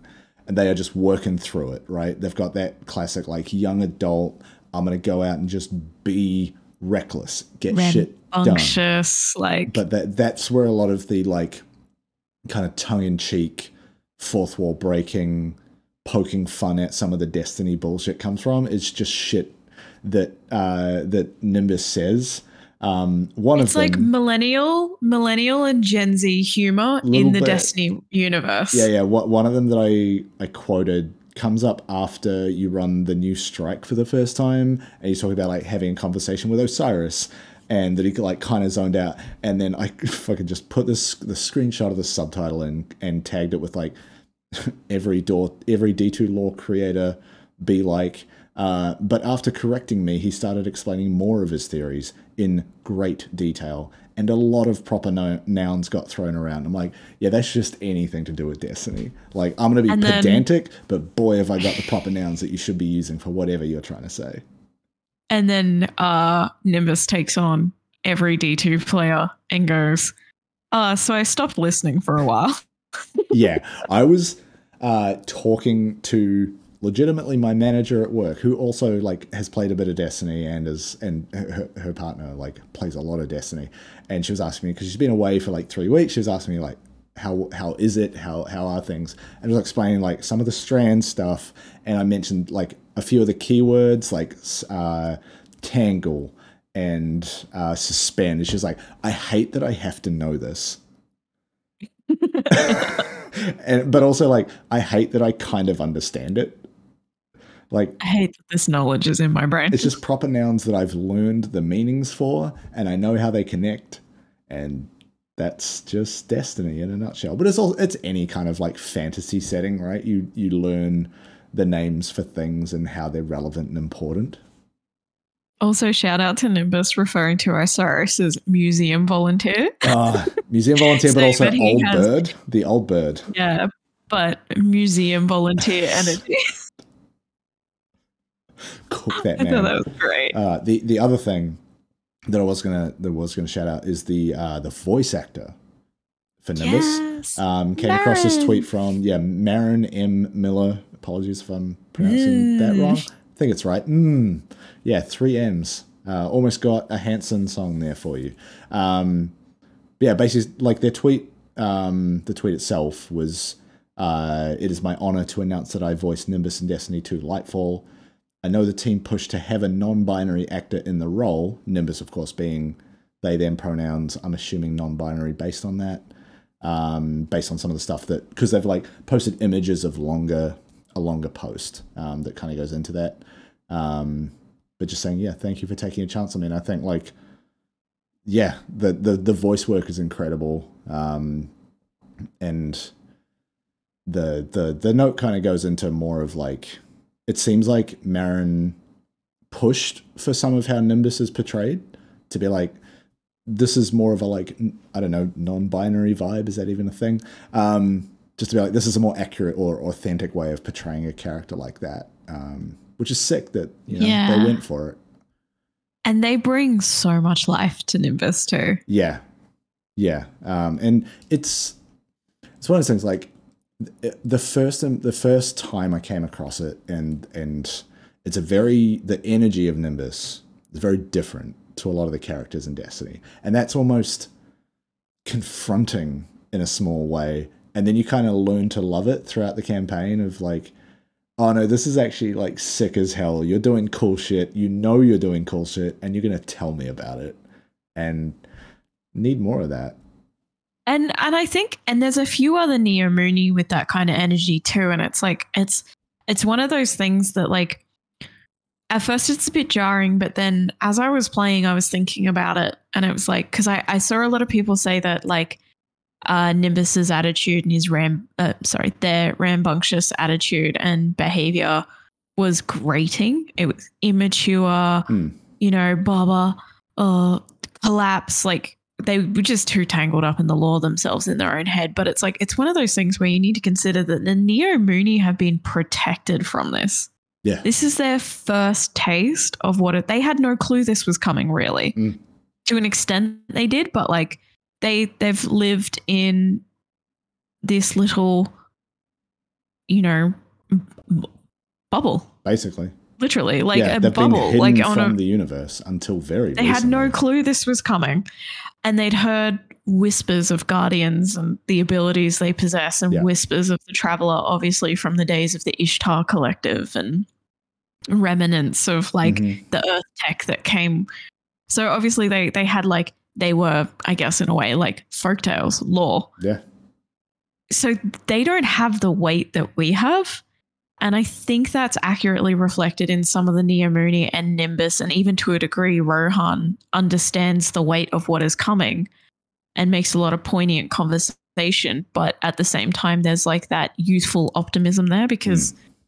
they haven't had to deal with ten years of this yeah. pressing danger. They don't need to know that you're basically fighting gods. They don't entirely understand the weight of it at the moment where we are in the lore. Yeah. That could change. That could change in the next expansion. It could change in the next seasons. Yeah. They might finally start to grasp what is happening. Yeah. And, you know, and like Nimbus talks about situations a lot, and you, you realize, oh, Calus to them is just this big, stinky, gross guy. Yeah. Who's a bit of a shit dad. Yeah, like, I mean, like Nimbus really, Nimbus and Rohan, like they don't really ever come into contact with Calus himself. They are dealing with the Shadow Legion, and yeah, there's a lot of them, probably more than anyone who's ever tried to attack Neptune, if any. But like Calus himself, turns out, actually packs a hell of a punch with this new Disciple variant. Um, but yeah, they're just like, yeah, dude, there's a lot of these guys, but like we can take them out pretty easy. Yeah, and like. Prior to that, Nimbus existed in the Cloud Arc and is new to their role as a yeah. Cloud Strider. Like yeah. they've got all these dope abilities now and cybernetic enhancements, and they've just met someone who is a god. As like yeah, Guardians are essentially killer. Gods. Yeah. Yeah. And it's like, oh, this person can throw an orb of void energy. Mm. Just and the ghosts are fun and cute. Like yeah, there's one kind of like pukas, but yeah, there's one like voice line that happens at the start of one of the missions where we're talking about Strand, and I think like Osiris mentions like being able to see it, and then Nimbus is basically like, "Wait, you can see that? What is going on? Like, how are you able to and just pull on a- the fabric of reality like this?" Yeah, and then there's even like a patrol person who comes up, Sam something, Moylan or something like that. Yeah, like a voiceover where when you start a like, patrol, yeah. Yeah, they're like, hey, can you uh, go kill all these Vex with your abilities for science? Yeah. And then as you're doing it, they're like, that's so cool. I out, mean, they're out there shooting I will take, yeah, I mean, I will take this data and analyze it. And like, it's fun stuff like that. It's like, the Neomuna have no fucking clue what's going on, and no. they're uh, floating balls of data. Yeah. Like, it's, yeah, I think people need to kind of pull back and understand the nuance of it all. Yeah. And just think, like, there are conflicts happening in foreign countries in real life, and people who are from the U S, Australia, U K are memeing about it. Yep. It's the same... detachment. We don't understand the weight of it until it's on our front door. Damn. It's that same kind of like detachment. Damn, that might be the thing they're going for there. Because like maybe some or of the, some I'm of the, being well, too deep. No, the thing is, like some of the seasons over the last year or two have kind of they've run parallel with I R L. Yeah, they've like they've touched on elements of like isolation, anxiety, trauma. Like things we have legitimately all dealt with because of the pandemic, right? And that that feels like it could be where they got the inspiration for that, is the idea of like, this conflict is foreign, therefore I don't need to understand or care about it. This conflict not is not emotionally weighted in my world yet. Yeah. Damn. Damn. I hadn't thought about that. That's really good. Yeah, I was, I was talking about it with a coworker today because yeah. they had kind of the same like, oh, Nimbus is a bit annoying. And I was like, well, yeah, he doesn't know. They're anything. essentially Sorry, they don't know anything. One, they're essentially a child, mm. and they've just been given this cool ability as a Cloud Strider, and then this is probably the most action they've seen in their life. But also, they're completely detached from this conflict. They yeah. had no clue what was happening yeah. until Calus crashed crashed his ship into their world, and then all yeah. of a sudden it was like, hey, yeah, holy fuck, we've got to sort this situation out and protect the Cloud Arc. And then a Guardian pops in and goes, so actually, it's a lot more fucked than yeah, that. There's some other shit we need um, to get at. yeah, so it's like, and he was like, oh yeah, you make a good point. I'm like, you just gotta step take away a, from a little bit. Back. You know, it's think about it. I thought about the campaign after we played it last night for a while. Like, mm. I'm going to go read the lore, probably understand it a bit deeper. That's it. That's it. There's probably a lot of stuff there that we just didn't catch because, like, you know, I, I was focusing just on, you know, I've got this one day off that I can focus on trying to get the story done because I want to get that legendary stuff done, get the gear boost, get up to seventeen seventy, do that whole thing. Um, and so I did that, and I, you know, glanced at some of the lore stuff, and I paid attention to the cutscenes and mission dialogue, et cetera. But I wasn't going deep. I wasn't like trying to fill in the gaps that they left in some of the some of the mission dialogue, which they, you know, they always do that because they're filling stuff out in many places. Um, but now's the time. We've got the story done. We can go and read a book. Yeah. Um, have dinner and read a lore book. That's it. uh, anyway, in terms of other story beats that are worth discussing, um, you mentioned mm. the radial mast. Um, yeah. So there's a, I want to say it's like mission six, five, six, late campaign. Yeah, four, five, six. So we spent some time getting to know Rohan and Nimbus, and then Rohan chooses to meet what Nimbus refers to as a Cloud Strider's end, which I guess is like it's a fairly poetic way of looking at it, but essentially something is happening with the radial mast that, you know, Rohan wants us to hit it with some Strand, and we're in that weird exhausted hobble state. And so Rohan blows himself up in like a fairly spectacular fashion to nukes dis- himself to destroy the radial mast. You know what?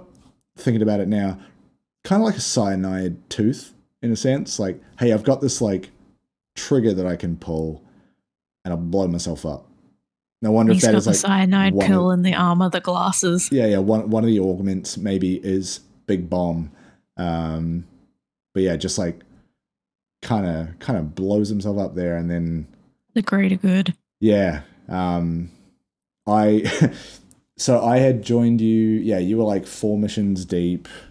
And then it happened like maybe mission five, mission six. Imping over Rohan? Yeah. So I got on that voice call and you were like, man, I love Rohan, love that grizzled old man vibe. And then I want I, to climb I, him like a spider monkey. I had to stay silent because I knew you were about to watch him die. That is such a weird place to be. He's like in the mission being a badass. I'm over here just being like, I'm going to climb that man. Yeah, I want more Rohan. Like, oh man, I want to touch his beard. Like just frothing over him. Yes. And then I want was it, was, I want that man to wear me like a backpack. You did say that. Um, and then and then I had to like hear you react to that moment, and that was kind of like it was heartbreaking in two ways, because one I was like, yeah, I I I get I heard you get the like the weight of that moment, but also yeah. I got to relieve the lie that I had been telling you that I didn't know that was coming. Just you being like, he is a big man. Yep, that's a big man. Sure is. Yeah, he's he's pretty cool. Sure has the big tall man muscle vibes. Yeah, oh boy, he is in fact grumpy. There was but- so, there was like a few times where, where I almost said, sure would be a shame if something happened to him. But at the same time, last week I called the veteran a day away from retirement trope too, yeah. so I kind of yeah. brought it on myself. I, I kind of knew it was coming. Yeah, there there is a few lines where I was like, yeah, they're going to do the veteran I was a day away from retirement. Yeah, I'm gonna I'm gonna go out in some form of self-sacrifice, whatever that whatever that means. Um, and then yeah, Nimbus. But it's has an to... eighties. It's an eighties cop movie trope. So yes. Or action movie trope. I'm not surprised they pulled it. Yeah, I mean it's it's a classic for a reason. Right, pulls pulls yeah. on the heartstrings a bit, and then Nimbus has to do the classic thing of like, well, I was just a rookie, now I'm the Cloud Strider, and no one calls me a rookie anymore, and I just have to know how to do this, and have to very quickly turn off that switch of I'm just having fun, this is great. Rohan will tell me if I'm being an idiot. No, no, I'm now Rohan and Nimbus. Maybe he's Rhombus the whole time. Oh, Rhombus. um. Yeah, I felt personally attacked by Rohan's fucking motto. Oh. The moment what, he was like headstrong, head, headlong headstrong, and empty-handed yeah, or something like that. And I was like, wow. Very good. That is uh, my personality. It's, it's just a great way to encapsulate someone, because that's Rohan talking about Nimbus, of course. It's, yeah, it's about being, you know, like, not brutish, but like, I'm just going to yeah, go like, in there and figure it out. Stubborn and rambunctious and a risk taker and yeah, but just headlong and empty-handed. And I was like, huh, cool. Um, I feel personally attacked by that. Um, because like headlong in general is like the way you would describe it is like you do things hastily without mm. thought, or yeah. um, you know, you plunge into things, or. Yeah, like you, you're rash, you don't yeah. deliberate before you do something, you just do it and then kind of wing your way through the situation. Yeah. Um, often by being stubborn and just headlong and empty-handed. And I was like, that's me. Yeah, you rush in into situations life, and you're going to figure it life, out, but you don't have any tools at your disposal. Real life and empty, real life and in game. That's... Uh oh. And I was talking I was talking to a coworker who's known me a while, who also plays Destiny, and when I told him that, he was like, "Did you just get your next tattoo?" And I was like, "Oh shit, that'd be a really funny tattoo." Headlong and empty-handed. That's pretty good. That's because I do good. that. And and you, like our friend group, just I end up in situations and I come out of them okay. Yeah. To this day, I don't know how I do it. God damn. And uh, I do it in Destiny. Yeah. I charge in, Guardian down. Yes, that does. And like you play a support warlock, you have no business being in there. What are you doing?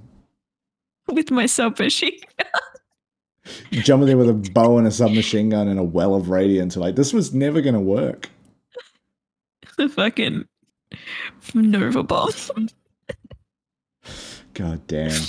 Um, I think the only other story, big story bit worth mentioning is that we finally get to look at the Veil, whatever that is. What is the big booty we, hole? We see it from the top, and I'm guessing from below as well. From um, the top, make it drop. That's a big ass veil. Yeah, good. Um, yeah, from the top, it looks like a plate. It almost looks, it looks like the discs that Mara, like, you know, in the Awoken do stuff, and it has yeah. that radial kind of it's, filigree it's imagery associated. Way, it's colored in a way that it feels like I'm having an acid trip.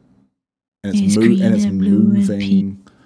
And um, it's very strange and apparently incredibly powerful.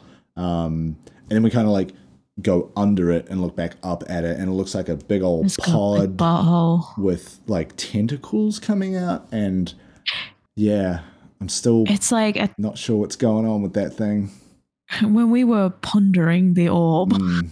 um, when we were doing the final mission, I was like, it kind of looks like the Traveler, but then it also kind of looks like a a bulb, like yeah, what? Yeah, yeah, garlic or like a lily or like.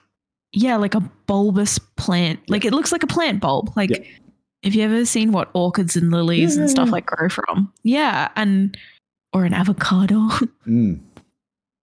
With fingers. Um, and then it's got like a root system coming out of the bottom yeah. of it that fades off into nothing. Yes. And yeah. a big hole. I yeah, I, I still booty hole. I still have a bunch of like question marks around like what it is. How is it powerful? et cetera. Um, that that's where I say, like, I'm planning to dig into some of the lore that I've got and will get before I, I don't know, make any kind of, like, judgments or have any strong opinions yeah. about the Veil as a concept.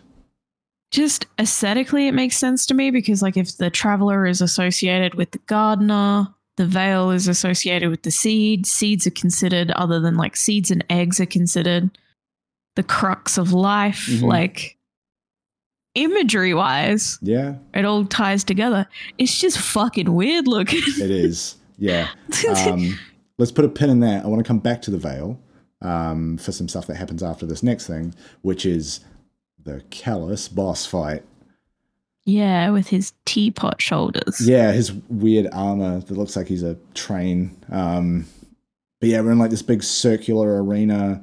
There's like, again, some more Strand stuff around. You have the option to just grab Strand and use it for the fight if you want. Um, it's kind of like you got the circle, you've got like an outer catwalk that goes around the thing with some with some platforms, bunch of enemies. There's some tormentors that spawn in at various points. Um, what what what I'll say, and I do not mean this as a flex, uh, way easier not on Legendary.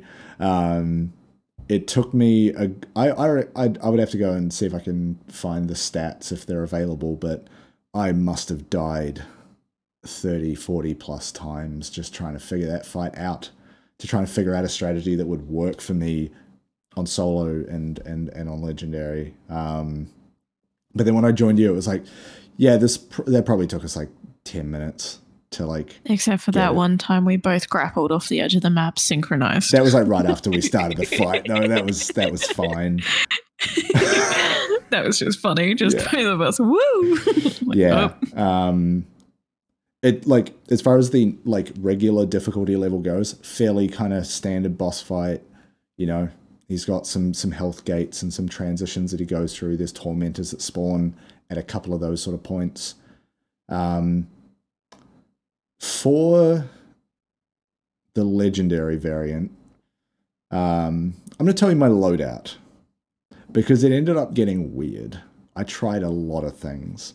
So for literally the entire campaign on solo Legendary, I was running Solar Titan with throwing hammers so that I would get the re- the recovery, like the health restoration that you get from those. Running mm-hmm. Syntheseps so that the hammers do a lot of damage. Uh, I was running Xenophage just to like be able to lay some damage in there. That's my exotic weapon. And Calus Mini Tool, good solar S M G, good for like a little bit of light crowd control with the perks I've got on it. And then what used to be called blinding grenades, but disorienting grenades in the kinetic slot. And mm. boy, oh boy, the combination of disorienting grenades and throwing hammer got me through most things because it was just like fire the grenade, run in, couple of throwing hammers. Oh, my grenade launcher, auto loading holster. It's ready to go again. Or I would fire the grenade as I'm running in, reload it, throwing hammer, rinse, repeat. Um, That legitimately got th- me through most of that campaign until the final boss fight, uh, because one of the things I discovered, there's little platforms on the outer edges of that arena, and there's kind of around it, there's like this n- n- like netting, essentially. You can stand on it. You have enough collision to not fall through that. But what does fall through it is a throwing hammer. So I kept fucking no. losing it. And then I would have to wait for it to recharge. And that's most of how I played that that kind of combat scenario, right? Um, so then I started changing weapons. I was like, okay, maybe I need to mix something up here. Do I do I go like Ward of Dawn plus Galahorn to just dump a bunch of damage and hope for the best? That didn't work uh, because I did like the void abilities weren't giving me any regen, health regen. They were giving me some overshield, but it wasn't as often as I needed it, like with the throwing hammer. Where I ended up, the thing that got me over the line was using Strand for one thing, because, like we mentioned before, able to get out of damage very quickly, but that Strand empowered state, fucking crucial. Like, so much damage is put out by Strand with that, and it is probably the most effective thing I had against Tormentors. Like, I would just pop the super, like, suspend them, swipe at them about four or five times. That's a Tormentor done. So it's, I would save my super for when a Tormentor spawned in, throw that at them, get out of the way of Calus. The thing, the, the fucking, the weapon that got me there. Uh, one thing, heavy weapon retrofit escapade, the void machine gun from last season that I've crafted to have enhanced four time, fourth times a charm, so that I'm getting bullets back, and enhanced mm-hmm. target lock. So as I'm continually laying damage into a single target, the damage gets bigger. And so I would just open the fight by beaning Calus in the face with this machine gun until enemies spawned in. Um, but the exotic weapon that legitimately did it for me was Quicksilver Storm. Huh. Because I would spend a lot of my time on those catwalks, right? You've got a bit of range. The Scions would spawn in the middle. And so I would just hit those guys with Quicksilver Storm to fill the gun with grenades, switch to the grenades, throw those at Calus. And each one of those was taken off a decent chunk, even on Legendary. Yeah. And you get three of them. And I basically put myself in the middle of the catwalk, so the two platforms either side of me were far enough away the enemies weren't hitting me, or if they were, I was still keeping my health up enough to have it not be a problem. And that's what I did. And I was just like working my way through it, just chipping away at the health. And if I needed to move, I would, because I had the grapple. I could just swing around, and I would swing in, get a tangle, throw the tangle. That's a good amount of damage if you make it explode on them. And it was a real puzzle. Like, and you know what the worst part was? The first time I, I did it, I was like, great, this is working. I've got a repeatable system here. And then you discover the entire second phase to that boss fight. He locks you into a tiny arena. Oh my God. The, like um, the, he's got big knives. The first time I cleared that health bar, I was like, okay, cool. Hands off the mouse and keyboard. I'm done. Like, back like this, like just trying to breathe, get the heart rate down. And then it's like joining allies, four, three. I'm like, what the? F-? And then I see health bar. There's a big dome. You got to be inside that. And Calus is now rushing you. Um, long story short, I basically just did the same thing, except all I was doing was running laps. Yeah. I was running laps, just like trying to build up charge in Quicksilver Storm, try and take out the Tormentors when they would spawn, and just fucking hoping for the best. And the relief I felt in my bones when Calus had like this much health and I had three grenades charged in Quicksilver. I was like, you're done. And I, I knew at that point, I was like, I'm going to grapple. I'm going to be up in the air. I'm going to sling these grenades at you. I spent most of my time just like jumping in a circle. Just grenade, grenade. Okay, shoot you in the head for a bit. Grenade, grenade, grenade. And that was the loop. And it was surprising. I tried all of my usual tricks. You know, Titan Bubble, Galahorn, uh, just about every combination of like exotic armor and weapon that I like to put together. And what it ended up being was an exotic weapon that was a pre-order bonus that I've barely used and now has a catalyst. So I've almost completed the catalyst. I think the funniest thing about running that with you is the first time we did it, I was like, I don't like how easy this is. And you just laughed. Yeah. I was like, I don't, I don't trust how easy this is. Yeah, because I just hear you that laugh. First phase. Yeah, I hear you laugh, and I'm like, oh no. Yeah, yeah. I, I tried because I pl- was like laying into him, and I was like, mm, yeah, this I, is going too quickly. I, try, I tried to play it off as like, oh, there's two of us, and we're not doing it on Legendary. But there was no way after what I'd gone through that I could really mask that and be like, oh yeah, no, this is just how it is. Yeah, I was just like, I don't. I don't trust how quickly we're melting him. Yeah. And you're just like, yeah, like I was it, like, it's, no. It's a little bit, it felt like a little bit of a cheat trick because we don't see like two health bar bosses ever. I can't think of one that doesn't go through like some drawn out transition or cutscene or something between those states. This was just like immediately do it all over again. Yeah. This time he's got big knives that one hit you and uh, Tormentors. Yay! Yeah, bulk Tormentors. Um, but yeah, it was um, the the thing that I, I the, the realization, conclusion, opinion that I've kind of come to is like, I, I I never did the Witch Queen Legendary solo, the campaign. Um, I did it with friends. Uh, it was basically the only way I could get through it. I tried to do it solo, and then it just it honestly got too hard, and maybe it's got too hard for where I was then as a player. This, basically the whole way through, was incredible. It felt incredibly manageable. It felt like, yeah, everything is kind of challenging, but the way that I've built with the with the hammers and the the disorienting grenades, like, kind of didn't neutralize that difference, but it ma- it, it like gave me room to breathe of just like, oh, I know the hammer is going to give me health back, and I know that these grenades are going to like slow everything down a bit. And, you know, having having that build ready to go helped, but also like just the general balance and difficulty level, it felt pretty good. Um, and a lot of it just, it felt like a, a really good puzzle of like, oh, I, I get what's happening. I get the mechanic. I get what these enemies do. Um, and then the the only thing that really challenged me was that Calus boss fight, because it was just yeah pretty different to a lot of everything else that you encounter through the story. Um, but yeah, hard recommend. Use Strand at every opportunity during the campaign, because you get that empowered state, and it makes it so good. And it's fun. It is fun. It's yeah. super fun. Yeah, many goofy times ahead, I'm sure. Just clicking through our show notes to see if there's anything major we missed, except for the picture you so. sent me of Rohan's ass. Yeah, that, that was me realizing I'm standing behind him and his ass is just I'm here. I'm in this man's booty hole. Yes. Stinky booty hole. Um, oh, um, shit. The, the fairly big thing we neglected to mention. Uh, Nezarek is just back. It seems. Yeah, good um, old fucking, what jam, was the thing that I called jar, him? Mister Jam Jam Jar.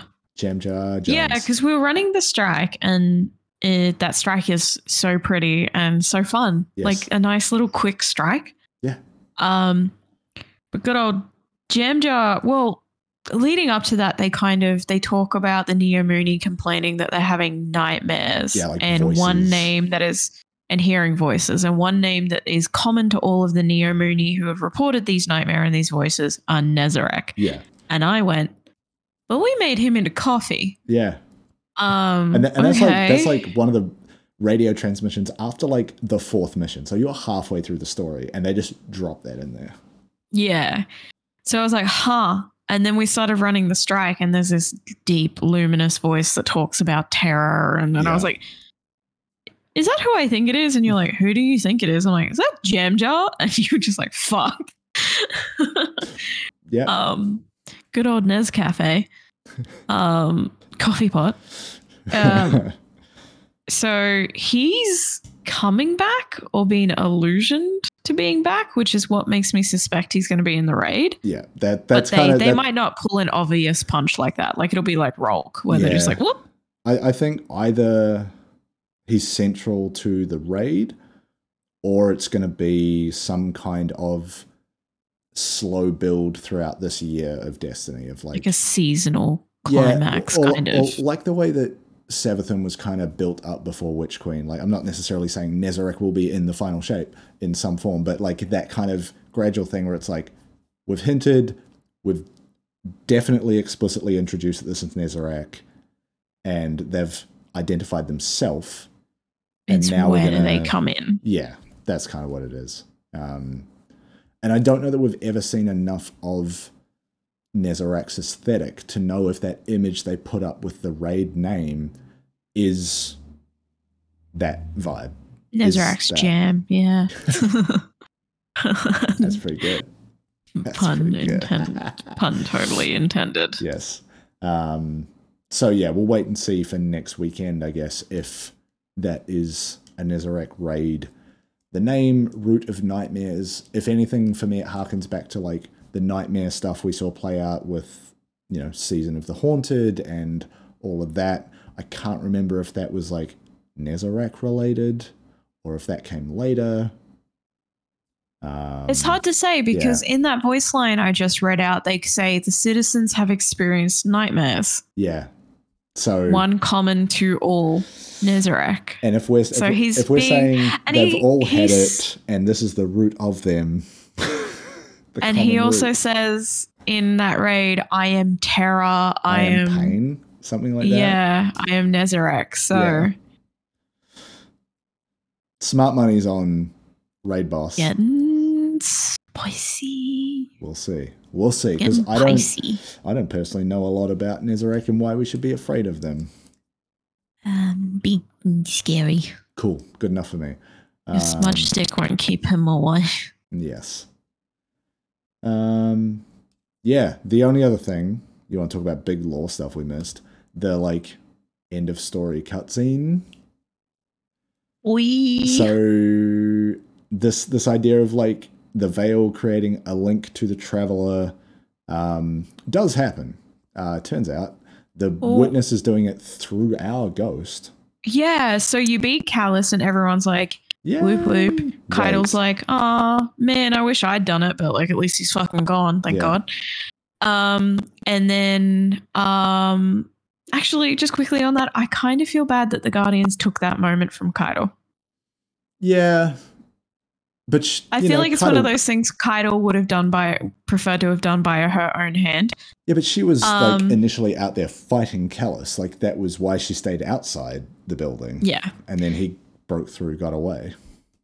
But, um, so it's all like, hell yeah. And then everyone's just standing around looking at the Veil. Just like, huh, this is weird. Um, and then the ghost, your ghost, the light starts talking in the Witness's voice. And there was another moment in, in the story where that happens, yeah.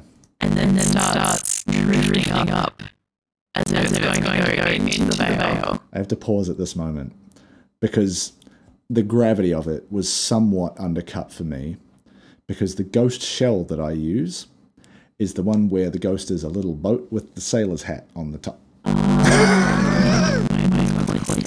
So it's incredibly goofy that this little boat is just drifting up. Yeah, yeah, it's really, really funny, but there was this voice, the glam. Oh, so um, good. But something, something that was big for me that I noticed was how willing our Guardian was to destroy it. To, to destroy their own ghost, knowing what that would mean. They were, they had them lined up in their sights, um, and were willing to take them out, which is huge. It's like your Guardian is just like, it has to be done. Yeah. Like I need to sacrifice my position as a Guardian yeah. for the universe. But lose all my abilities. Still hesitates. That's huge. But hesitates, that's heavy. Hesitates just long enough that it still goes. Still, no, but like the link still happens. It still the link works. happens. Yeah. Um. Then yeah, Nimbus um, flies through the sky, grabs it, comes down, crashes into the ground, and then like I screenshot this moment because of the ghost shell. It's very funny. It like opens his hand, lets the ghost float back up, and the ghost is like, "Wait, what happened?" And for me, it's like this little boat coming out of his hands. I was like, yeah, this is silly. Shouldn't be doing this.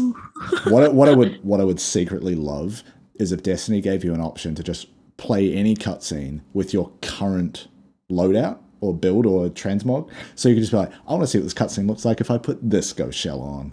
And yeah. It's just goofy. Um. Yeah, so the link has been made. It's like a big old beam that kind of shoots up out of Neptune into the Traveler, right? In yeah, into it or in front of it. Yeah, it just yeah, it does like kind of just hit a, a point on the on the surface, like a pinpoint. And then the Witness is like, oh, ha, ha, ha, ha, ha, he, he, hoo, hoo. Mischief is afoot. Makes a big old. That's exactly what he said. Makes a big old triangle in the front of it. He went, mischief is afoot. Yes. He broke character. You just gaslight the audience who are, who are sitting through all these spoilers, just being like, "Wow, that's insane!" Just and then like they get there. The chicken dance, like he uh, does the Fortnite L dance at the Traveler, and Basically. then turns around and does it at might, does it at everyone in the helm. Might as well. Um, that's Zavala. Yes, we're going long, so I'm trying to trying to get through the scene. Um, uh, yeah. yeah. So he makes a big, a big old, triangle into it. Well.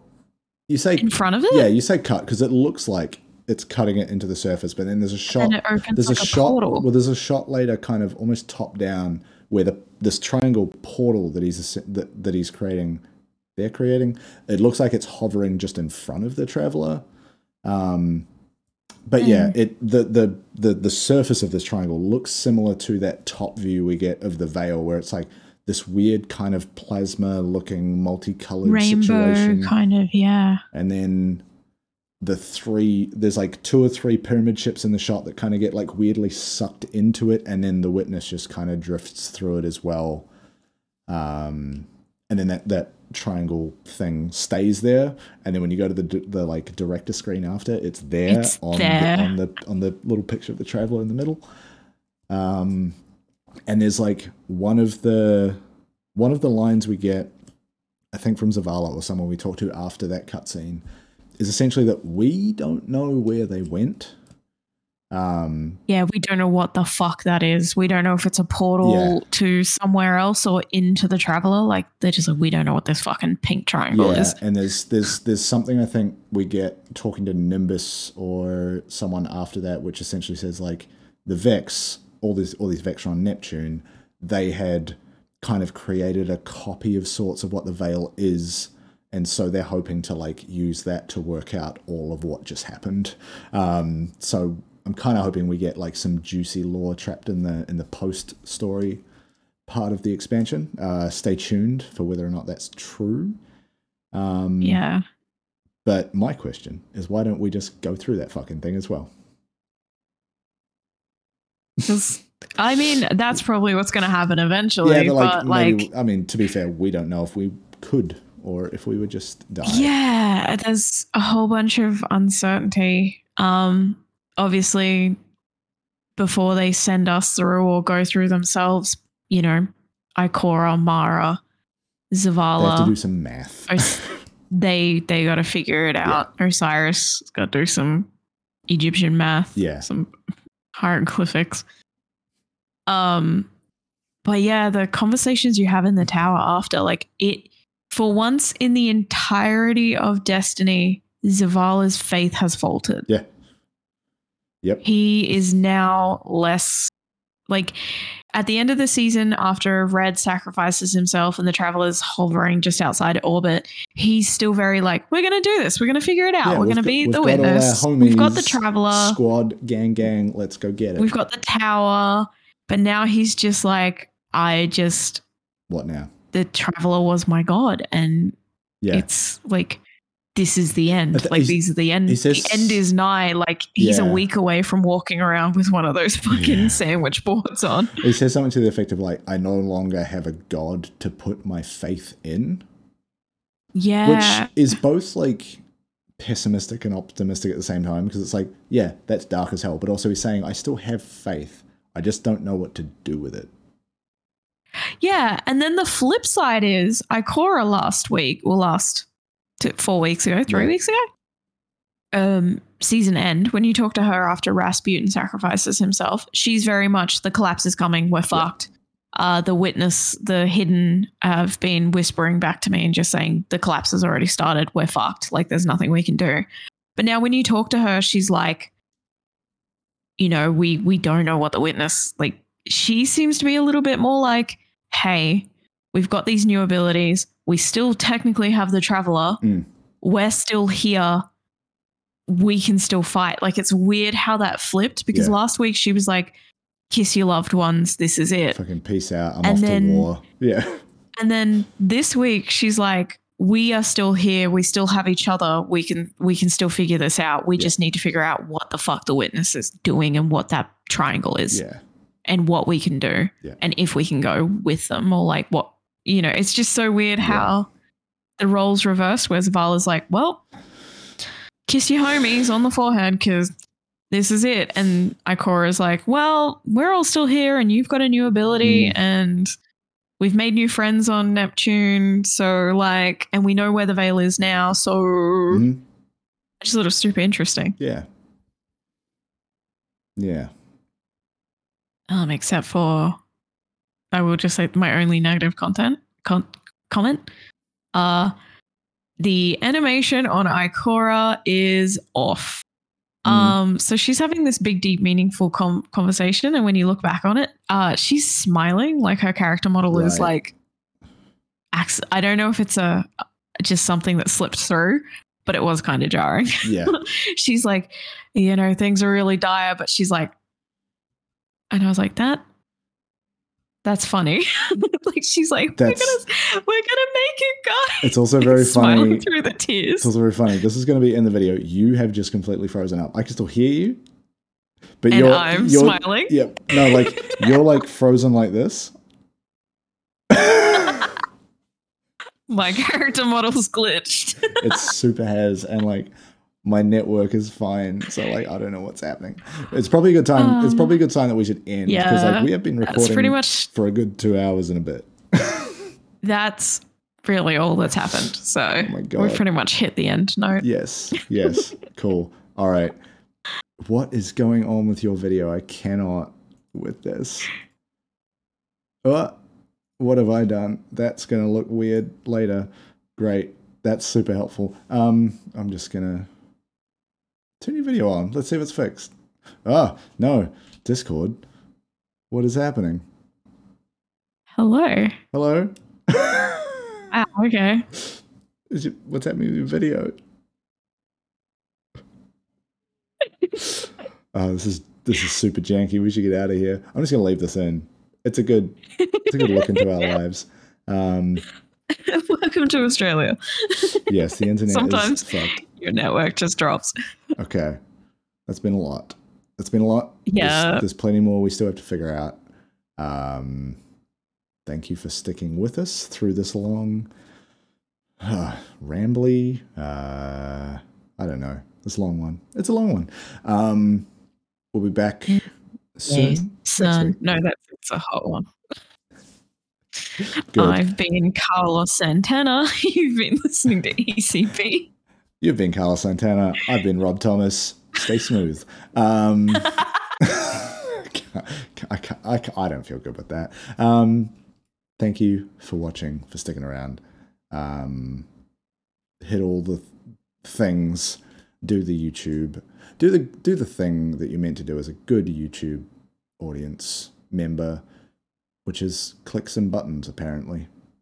Like, comment, survive. Yeah, you, you've frozen up again, so let's just get out of here. Uh, we'll see you next time. Maybe. I might be frozen forever. I mean, I, I'm waving for the both of us at this point. Ciao. Goodbye.